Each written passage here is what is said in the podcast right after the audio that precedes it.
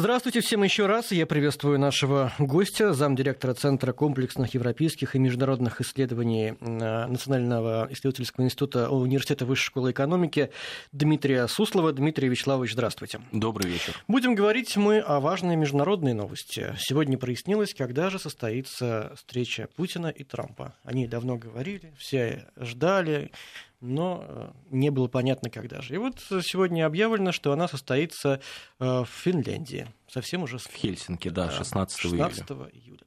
Конечно же, вопрос, чего нам от нее ждать?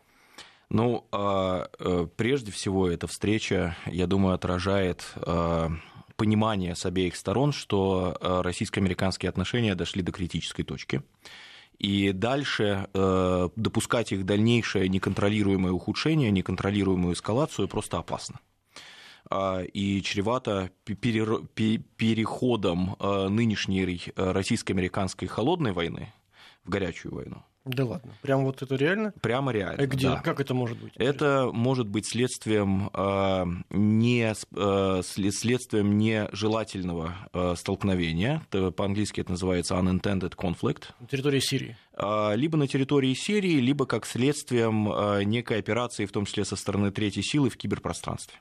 Ага. Э, и понимаете, дело в том, что киберпространство, например, э, уже стало полноценным театром военных действий и рассматривается как э, зона, где великие державы могут нанести друг другу неприемлемый военный ущерб. При этом каких-либо правил регулирующих отношения в этой области нет. Так уже нас обвиняют и диалога российско-американского в выборах. Нет. А, выборы мы тоже обвиняем. Здесь надо разделять. Да? А, есть вопрос кибербезопасности а, коммерческой, есть вопрос кибербезопасности как средство вмешательства в выборы и внутриполитические процессы. Я в данном случае говорю о кибербезопасности военной, как части стратегической стабильности. А, поскольку вот если в период холодной войны средством нанесения друг другу ущерба между Советским Союзом и США было ядерное оружие, в первую очередь, да, и только ядерное оружие, то теперь это в первую очередь киберсредства, а потом уже все остальное, включая ядерное вооружение. А каких-либо правил игры здесь абсолютно нет, и никакого диалога не велось.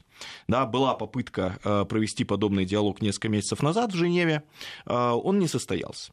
И поэтому, на мой взгляд, а, если вот говорить об ожидаемых э, итогах, то э, самым главным итогом э, встречи и саммита должна быть инициация, запуск полноценного российско-американского диалога по вопросам стратегической стабильности в новых условиях, который включал бы в себя и проблемы РСМД, договора о ракетах средней и меньшей дальности, и договора СНВ-3, и всех тех новых неядерных вопросов, которые влияют на стратегическую стабильность, включая кибербезопасность.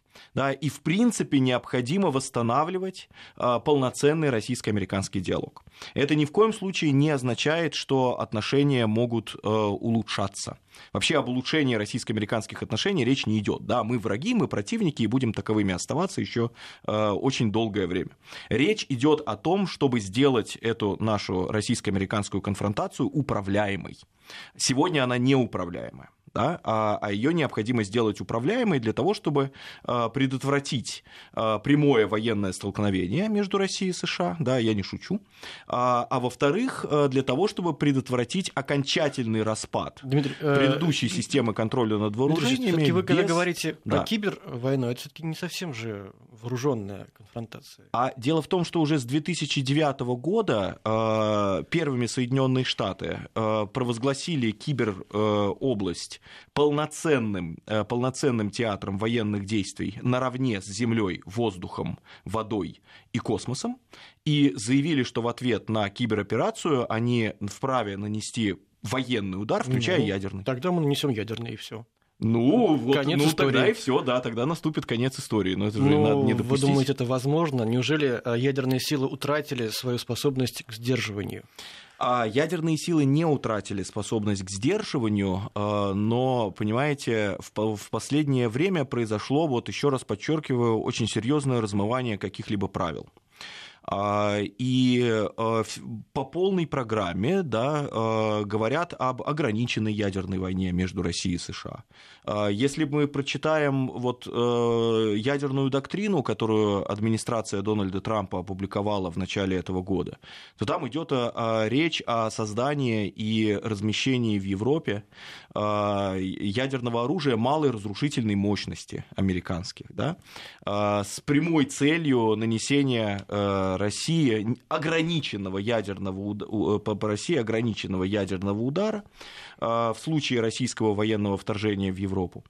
А, значит, э, и ограниченного ядерного удара, который по, американской, э, по американскому мнению не обязательно должен повести, повлечь за собой полномасштабный ядерный обмен и, соответственно, а, прекращение человеческой цивилизации. Да?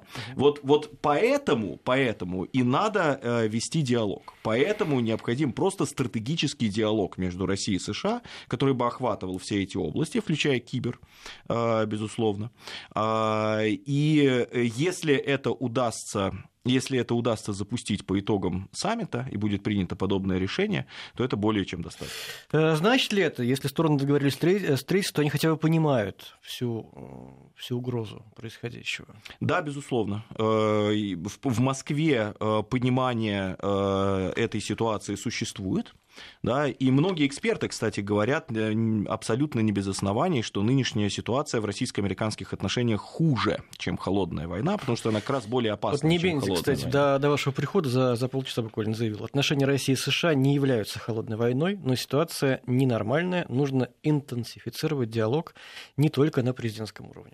Ну, естественно, на официальном уровне как раз э, будут отрицать, что это не холодная война. Естественно, это не является повторением предыдущей холодной войны, да, Э, в мире качественно иная ситуация, но российско-американские отношения действительно хуже, чем холодная, хуже, чем зрелая холодная война, а, потому что отношения конфронтационные, мы действительно рассматриваем друг друга как противников, а, наши отношения носят фундаментально непримиримый характер, а, наши интересы носят фундаментально непримиримый характер, при этом правила игры отсутствуют. То есть ситуация аналогичная по характеру российско-американских отношений 1950 годам, а, которые, как мы знаем, закончились Карибским ядерным кризисом, да, кубинским кризисом. Mm-hmm. А ситуация в мире и а, в стратегической сфере, в военно-стратегической сфере хуже, а, чем в 50-е годы, потому что тогда было только ядерное оружие, а сегодня все что угодно. Mm-hmm. И как вы думаете, на этих переговорах что может быть, какие диалоги какие э, соглашения? Ну, смотрите, на самих переговорах никаких э, соглашений, на, на, на переговорах вы имеете в виду в Хельсинки, да. которые состоятся, да? На переговорах в Хельсинки просто, я, я надеюсь, будет запуск этих переговоров. А, по итогам а, этой встречи будет принята декларация общего характера, где будет очерчено, в принципе, очерчен спектр российско-американской повестки дня, который будет включать в себя и стратегическую стабильность, и а, Сирию, и Украину, безусловно, и, конечно же, вопросы вмешательства в выборы. Кстати говоря, это тоже очень важная тема для Трампа и для американской стороны. Это самая главная тема. Э, на, э, на этой встрече. Вот. И э, стороны просто вот заявят э, о запуске, э, я надеюсь, они заявят о запуске этих э, переговоров. Э, а сама по себе встреча будет свидетельствовать о наличии политической воли э, в России и США этим заниматься и э, эти переговоры вести. Знаете, что касается вмешательства в да. выборы, да, я это упомянул. Действительно, для Дональда Трампа, учитывая его внутриполитическую ситуацию и учитывая предстоящие промежуточные выборы в Конгресс, которые в ноябре этого года состоятся, встреча имеет смысл и будет носить успешный характер только в том случае, случае, если по ее итогам он четко, жестко и недвусмысленно заявит, что э, Россия вмешиваться в американские выборы не будет, и я получил от президента Путина жесткие будет... железобетонные ну, гарантии ну, на этот счет. Угу. Если он это не скажет, это Но будет его внутриполитическая тогда катастрофа. на это должен ответить что-то Путин, российская страна. А Путин, я думаю, ответит, что мы не вмешивались и не будем вмешиваться. То есть каждый, и это будет... Э... Каждый для своей аудитории скажет да. несколько хороших, приятных да. слов.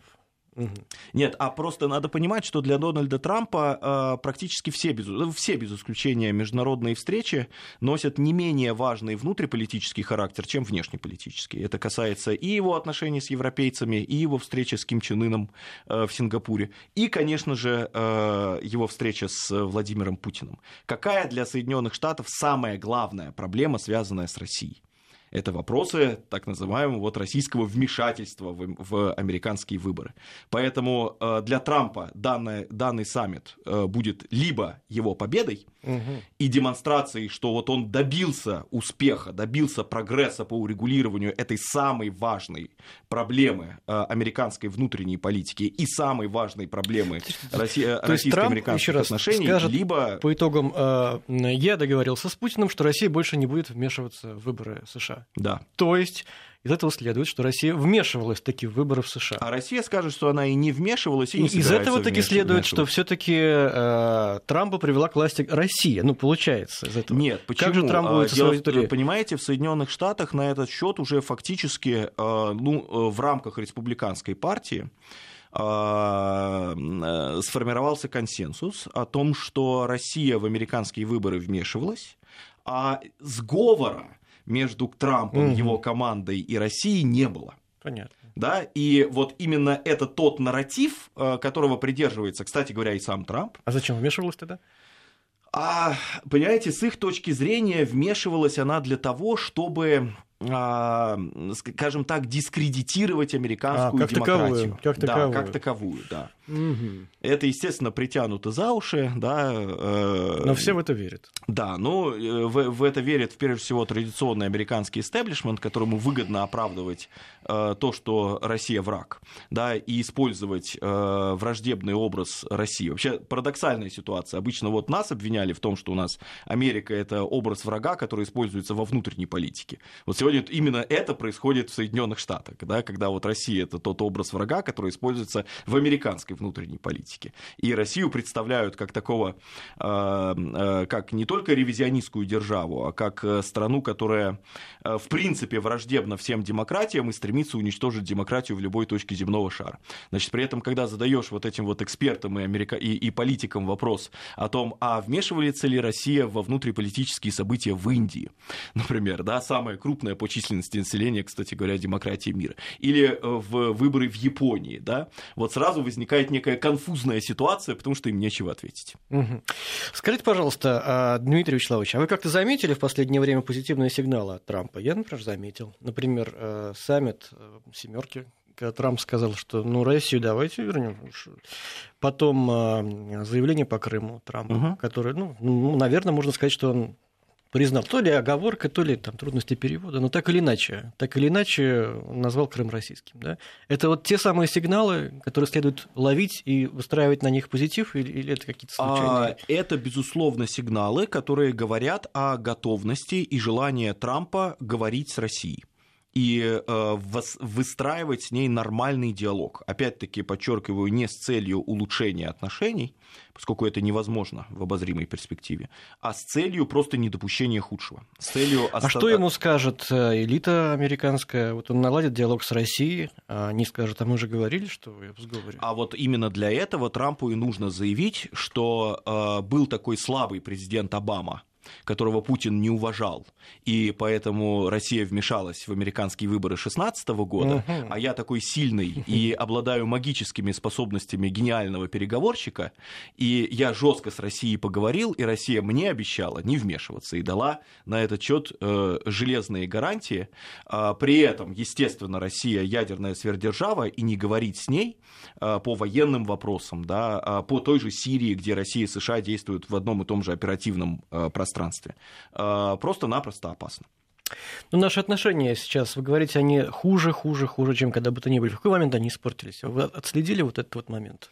А, ну, было несколько, скажем так, э, ну, если начинать э, сначала, а, они были обречены на то, чтобы испортиться. Мне уже... кажется, они изначально, в принципе, обречены, потому вот. что у нас разные интересы вообще, это да понятно. Нет, мы просто, мы просто по-разному подходим к мировому порядку, ну, который да. должен был сформироваться после окончания Холодной войны.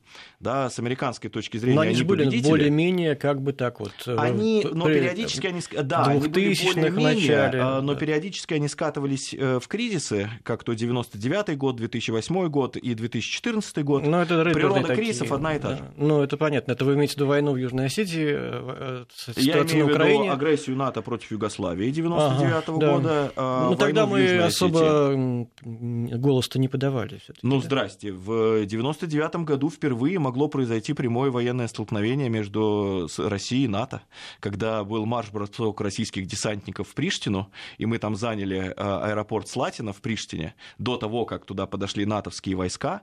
А напомню, что тогдашний главком Объединенных Вооруженных Сил НАТО в Европе генерал Уэсли Кларк отдал вообще-то приказ открыть по России, по российским войскам огонь и выбить их с этого аэропорта. И только чудом э, британский генерал Майкл Джексон проигнорировал, да, точнее не то, что проигнорировал, а публично отказался исполнять приказ своего непосредственного военного начальника, и в течение трех суток российские и британские войска стояли, значит, э, друг напротив друга. А если бы приказ был выполнен, ну, наверное, началась бы Третья мировая война в 1999 mm-hmm. году уже. А проблема упирается в том, что э, вот как тогда абсолютно гениально и кратко сформулировал Борис Николаевич Ельцин, тогдашний президент, с Россией не посоветовались да, когда НАТО начала агрессию против Югославии.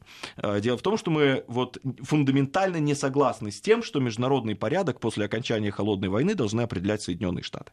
Мы считаем, что международный порядок должен был определяться и строиться совместно с нами, как на глобальном уровне, так и на региональном уровне, например, в Европе. Да, Соединенные Штаты считают, что Россия как страна проигравшая, и Россия, ВВП которой по, э, в долларовом эквиваленте, да, по, не по паритету покупательной способности по обменным курсам э, равняется ВВП э, Испании, а по уровню военных расходов Россия э, эквивалентна Великобритании, то она, и, и она страна, проигравшая холодную войну, да, то она никакого права формировать международный порядок не имеет и должна встроиться как бы в тот порядок, который создают Соединенные Штаты. Да? Mm.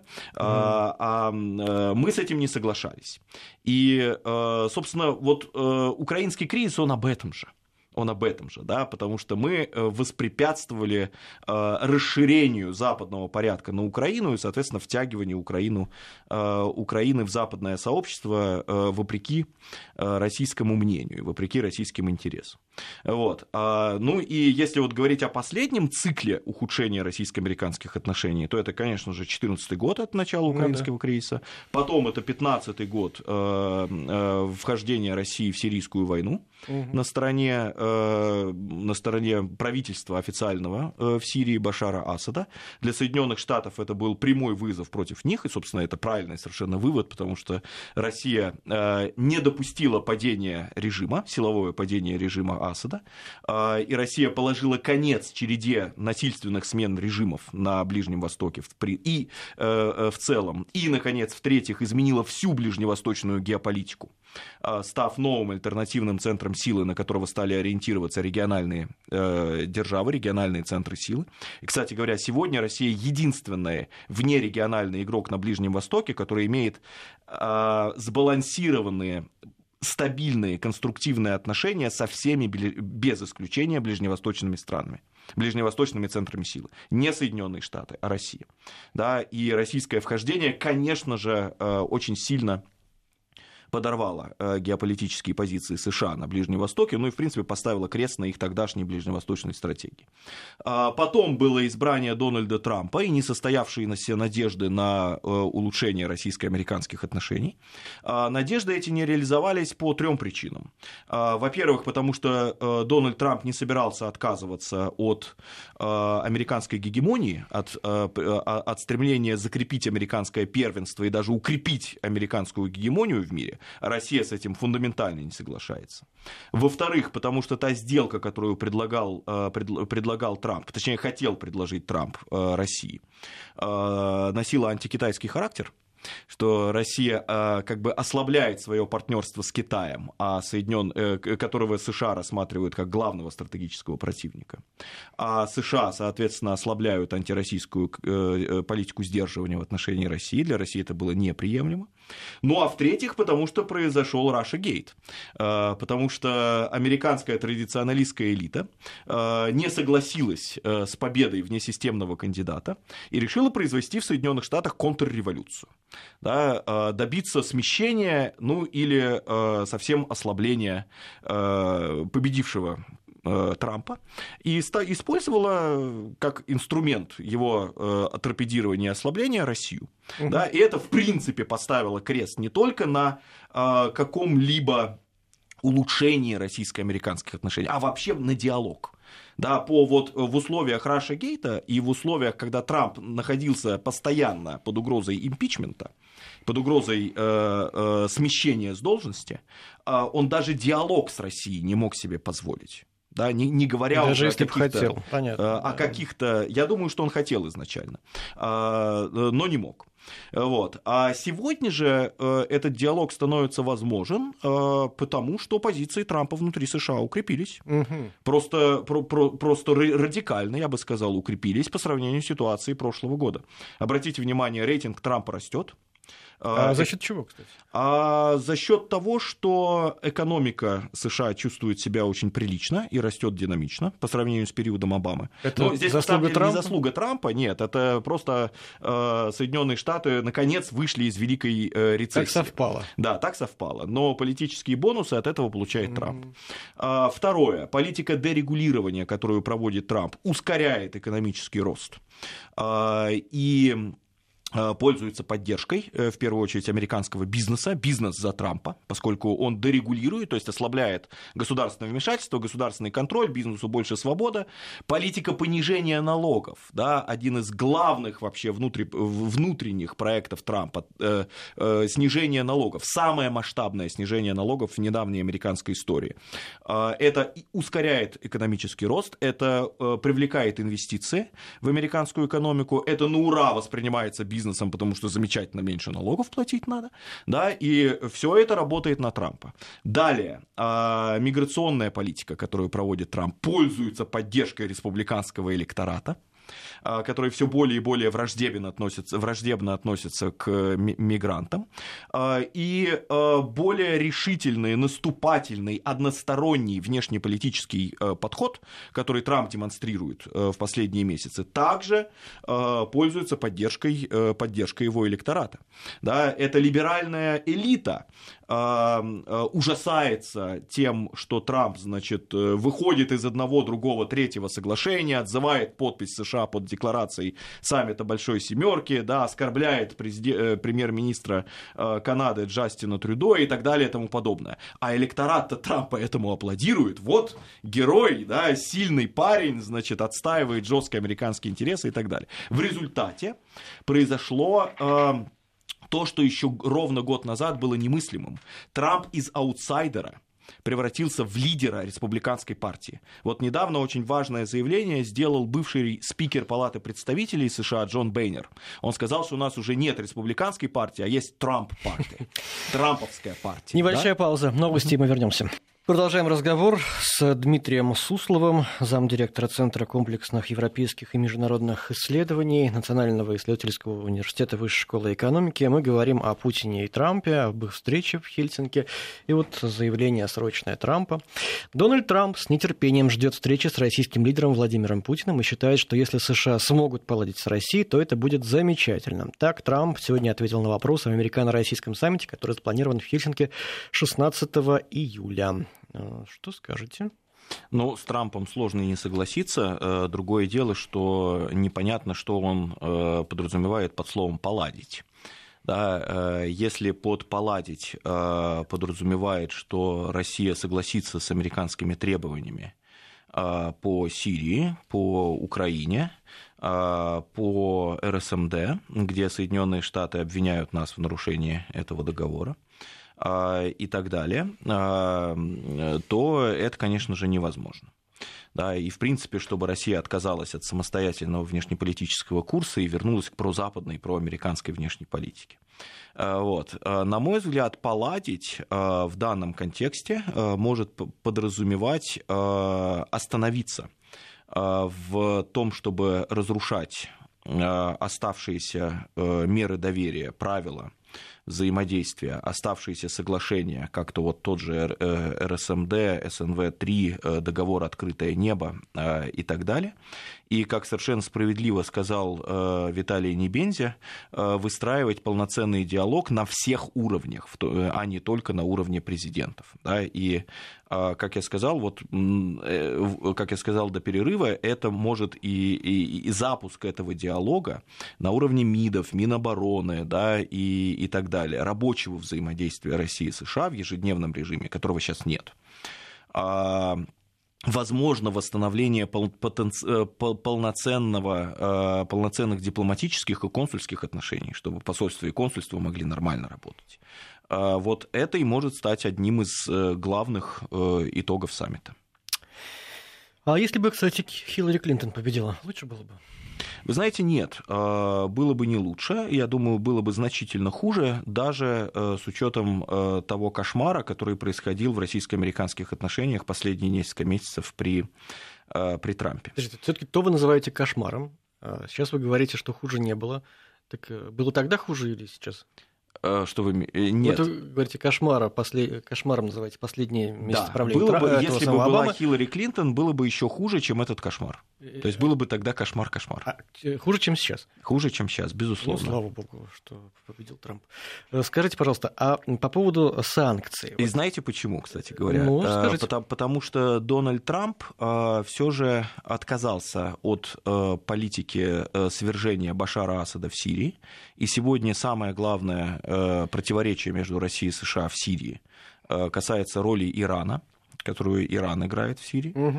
А если бы победила Хиллари Клинтон, то э, Соединенные Штаты приступили бы к полномасштабной политике свержения Башара Асада в Сирии, включая силовую операцию. Мне кажется, еще какой-то личный фактор имеет значение. Это, это, я, это совсем, то есть вот да. Трампу надо делать как-то вот так, как никто не делал. Встречаться с Ким Чен Ыном, вот никто не делал, ему надо. Даже да. непонятно зачем. Вы сказать, поняли зачем? Ну, э, для Трампа это колоссальный пиар-эффект. Да, да. Для Трамп заявил, что он сделал то, что не сделал ни один из президентов Супер. предыдущих Но... и так далее. И? И? А, Кроме для, встречи, я что? же не зря сказал, что для Трампа все внешнеполитические инициативы Понятно. имеют внутриполитическое измерение. Ну, вот, то есть... А дальше мы посмотрим. Да, дальше начался процесс. Э, и, э, может быть, он и приведет к каким-то компромиссным результатам. Но самое главное, что угроза войны между Соединенными Штатами и Северной Кореей, которая могла бы, в свою очередь, привести к Третьей мировой, и уж точно совершенно привела бы к миллионным, угу. не, не тысячным, а миллионным жертвам в Северо-Восточной Азии, э, эта угроза в краткосрочной перспективе снята. И, ну, это, и это значительное достижение. Еще здесь, конечно, вопрос э, много и большое значение имеет внутренняя химия, так называемая, когда политики разговаривают. Тут у Путина с Обамой ее не было, и, мне кажется, она не могла возникнуть да. вообще. Но ну, там была даже какая-то неприязнь, наверное, да? Вы знаете, э, химия имеет Здесь значение. она, мне кажется, она возможна. Почему-то мне так кажется. Даже когда они там встречались на полях, да. ну, было видно, что, не знаю, может быть, какое-то сходство, что-то такое вот есть, какая-то, по крайней мере, потенциал.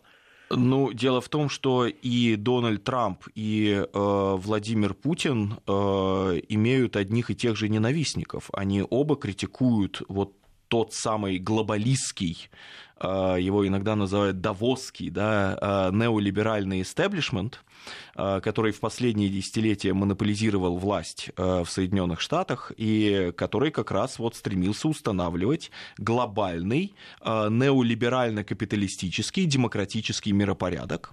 Против него выступила Россия в 2000, ну, на самом деле, с самого начала выступала, да, декларацию еще Путин в седьмом году в его знаменитой Мюнхенской речи провозгласил.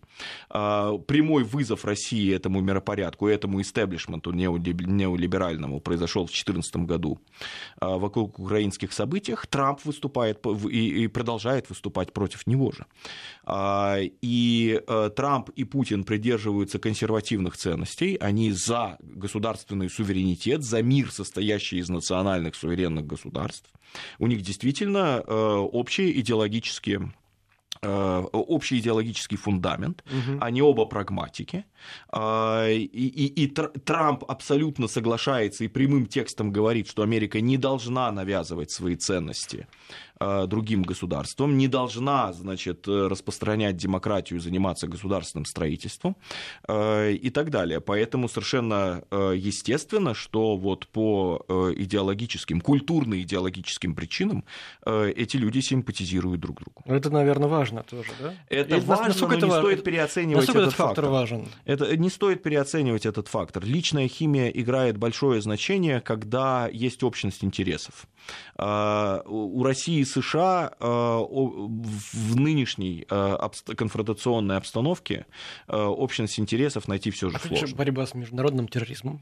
А вы думаете, что в Сирии мы занимаемся борьбой с международным терроризмом? Не надеюсь. Я, я, с этим, я в этом очень сильно сомневаюсь. Нет, Россия, безусловно, занимается, но понимание борьбы с международным терроризмом каждая страна имеет Хорошо. собственное. Но да? есть такие какие-то основные, то, что уже вот, вот зубах сейчас... завязла там, борьба с наркотрафиком, например. Это же общее у нас. Да, при этом, Россия, Афганистан. при этом Россия официально обвиняет Соединенные Штаты в том, что они не борются с наркотрафиком из Афганистана, и что за период американского нахождения в Афганистане данная проблема приняла просто уже катастрофический характер. Угу. Понимаете, а, вот проблема с этими общими вызовами и угрозами заключается в том, что они для экспертов общие а каждое правительство, каждое государство понимает их как вызовы самим себя и борется с ними так, как, как диктуют их национальные интересы. Угу. И, например, национальный интерес Э, э, ослабление э, позиций Ирана в Сирии для Трампа выше, чем борьба с международным терроризмом в целом. А для Обамы значительно выше был интерес свержения Асада. И ради достижения интереса свержения Асада при администрации Обамы Соединенные Штаты напрямую финансировали те группировки, которые Россия считает террористическими. Ну, да. Вот вам и борьба с международным терроризмом.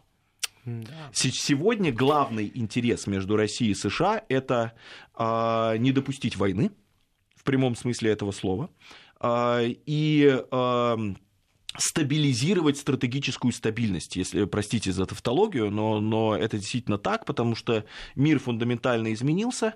Сегодня на стратегическую, стратегическая стабильность стала, во-первых, а, а, нестабильной, а, во-вторых, многополярной и многосторонней, а в-третьих, многофакторной. То есть она уже не только ядерное оружие подразумевает, а целое множество военных факторов, включая киберпространство.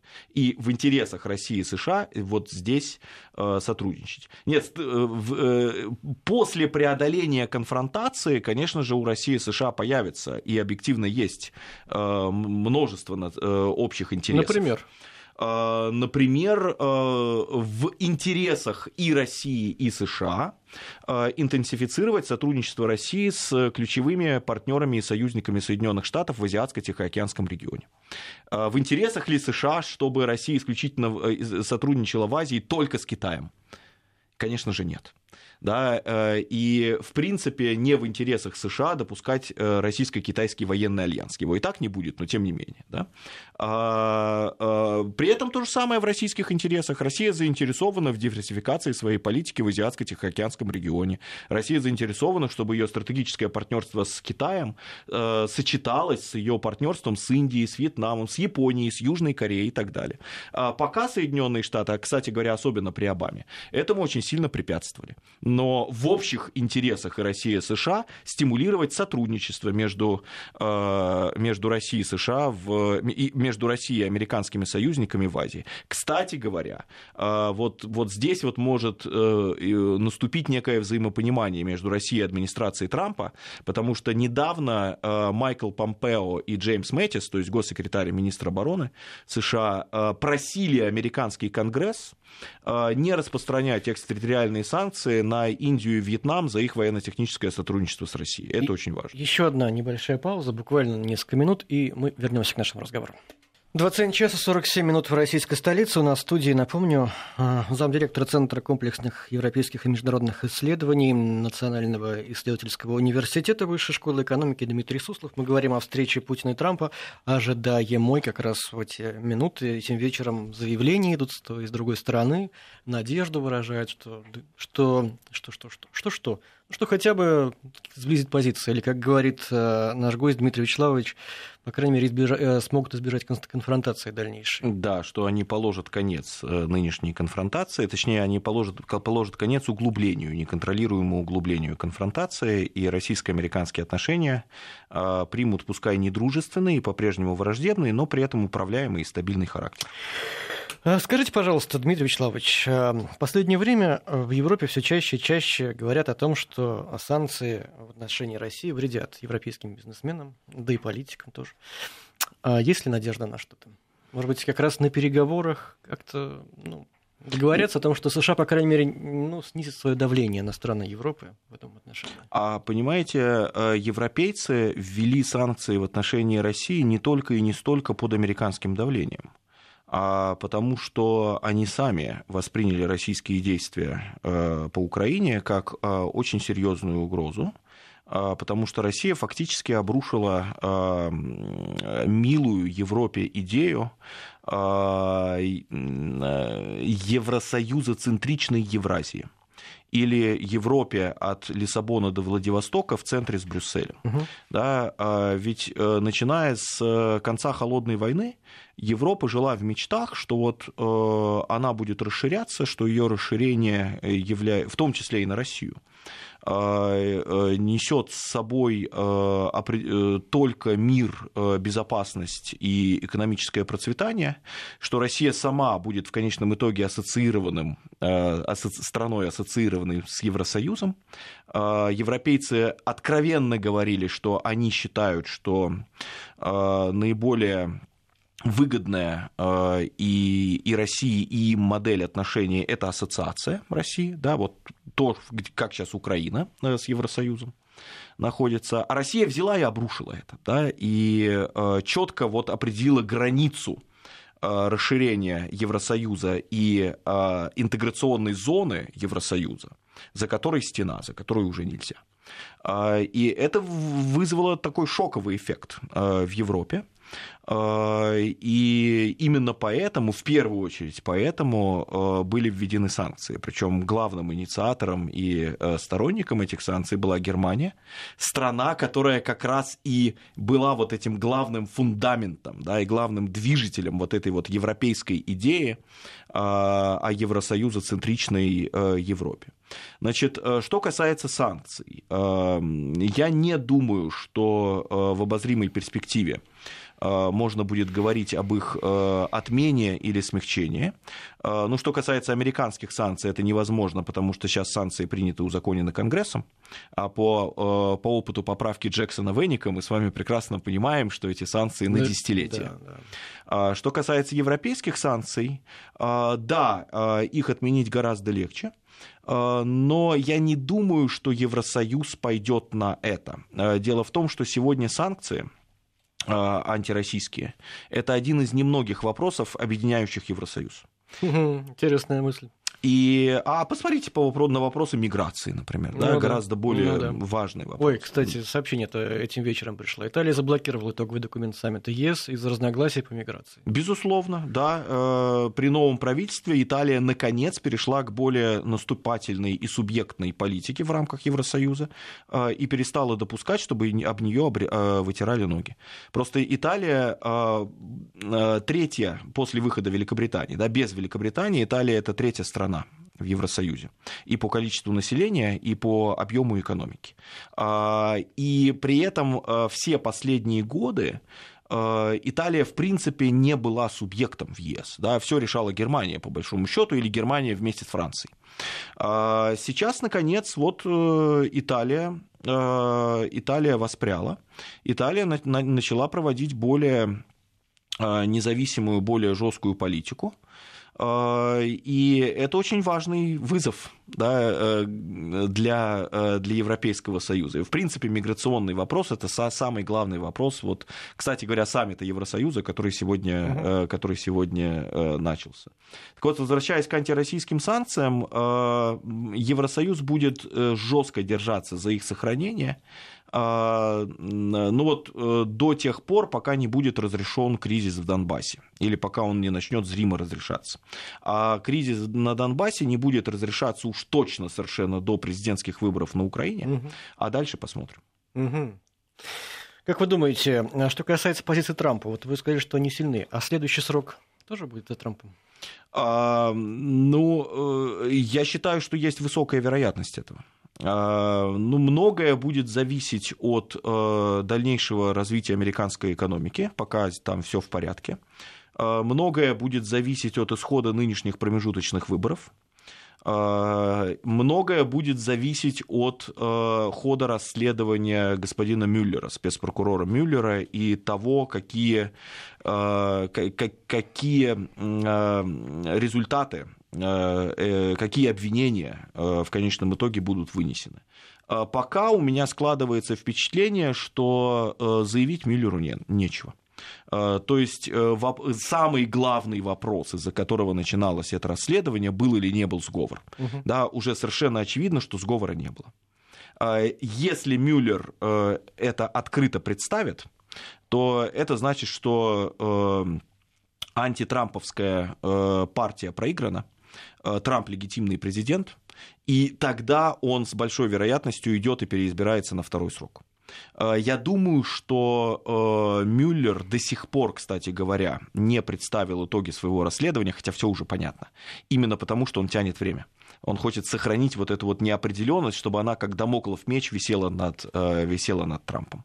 Но по сути это пустая угроза. Но, да? по, но по сути это пустая угроза, да, потому что э, если не было сговора, значит все, Трампа не, не в чем обвинять.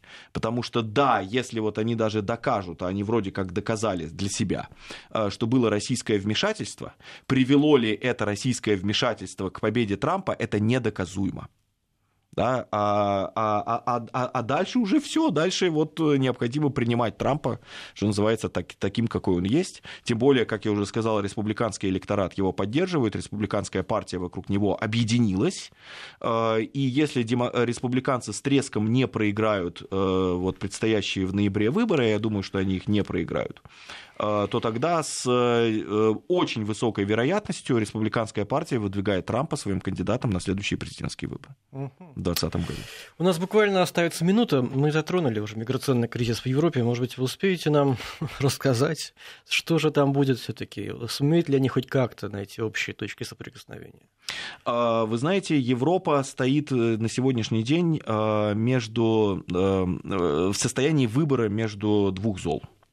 А, а, первое зло – это а, проведение, это закрытие внутри европейских границ, угу. и это произойдет, если на этом саммите они не сумеют договориться о более жесткой и более согласованной и миграционной политике. Второе – это все же повышение роли государств в Европейском Союзе, гибкое сочетание общеевропейских и национальных мер по регулированию миграционной политики, но, понимаете, второе зло подразумевает очень резкое ухудшение политических позиций Ангелы Меркель, которая угу. выступает за мягкую, про промиграционную политику. Понятно. Вот, вот для того, чтобы Евросоюз, по большому последнее, да, для, того, вот, э, для того, чтобы Евросоюз благополучно выжил и продолжил развиваться, Меркель надо уйти. Спасибо большое, Дмитрий Суслов.